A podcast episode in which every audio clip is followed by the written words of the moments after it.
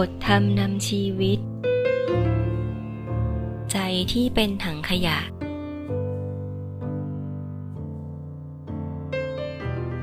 เพราะไม่รู้จักสละ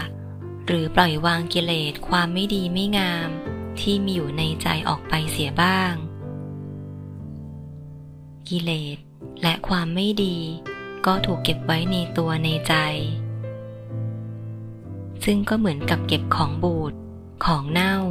ไว้ในตัวในใจอยู่ตลอดเวลานั่นเอง เพราะเหตุนี้ คนเราจึงมักมีใจบูดเสียอยู่เสมอ มีอารมณ์บูดเสียอยู่ตลอดเวลา เหมือนกับนำซากสุนัขหรือซากแมวที่ตายแล้ว มาเก็บไว้ในห้อง กลิ่นเหม็นของมันก็ย่อมโชยออกมาทางประตู ทางหน้าต่าง ก่อความเดือดร้อน ให้แก่คนที่เข้าไปใกล้ ตลอดเวลาฉะนั้น จากบทเทศนา โสธิปถากถา 31ธันวาคม